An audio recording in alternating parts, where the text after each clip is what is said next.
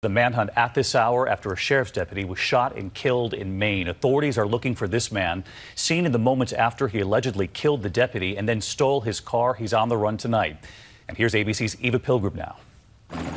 Tonight, an urgent nationwide manhunt for a suspected cop killer. There certainly is an ongoing public threat uh, he needs to be, you know, he's considered armed and dangerous. Authorities in Norridgewock, Maine say that overnight 29 year old John Williams allegedly shot and killed Corporal Sheriff Eugene Cole before stealing Cole's marked cruiser. Surveillance cameras capturing him robbing this nearby convenience store. Investigators say Williams then ditched the stolen cruiser and fled the scene. Last known direction was down Route 8, high rate of speed towards Smithfield. We have lost an outstanding deputy today. He was one of the finest deputies that you, you would want to meet. Officers armed with long guns scouring the rural area for Williams, while heavily armored vehicles are also on the lookout. We'll be working tirelessly until Williams can be safely apprehended.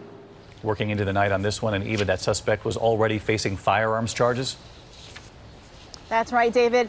Williams was expected to be in a Massachusetts court today on those firearms charges. He is now likely facing murder charges as well. David. Eva, thank you.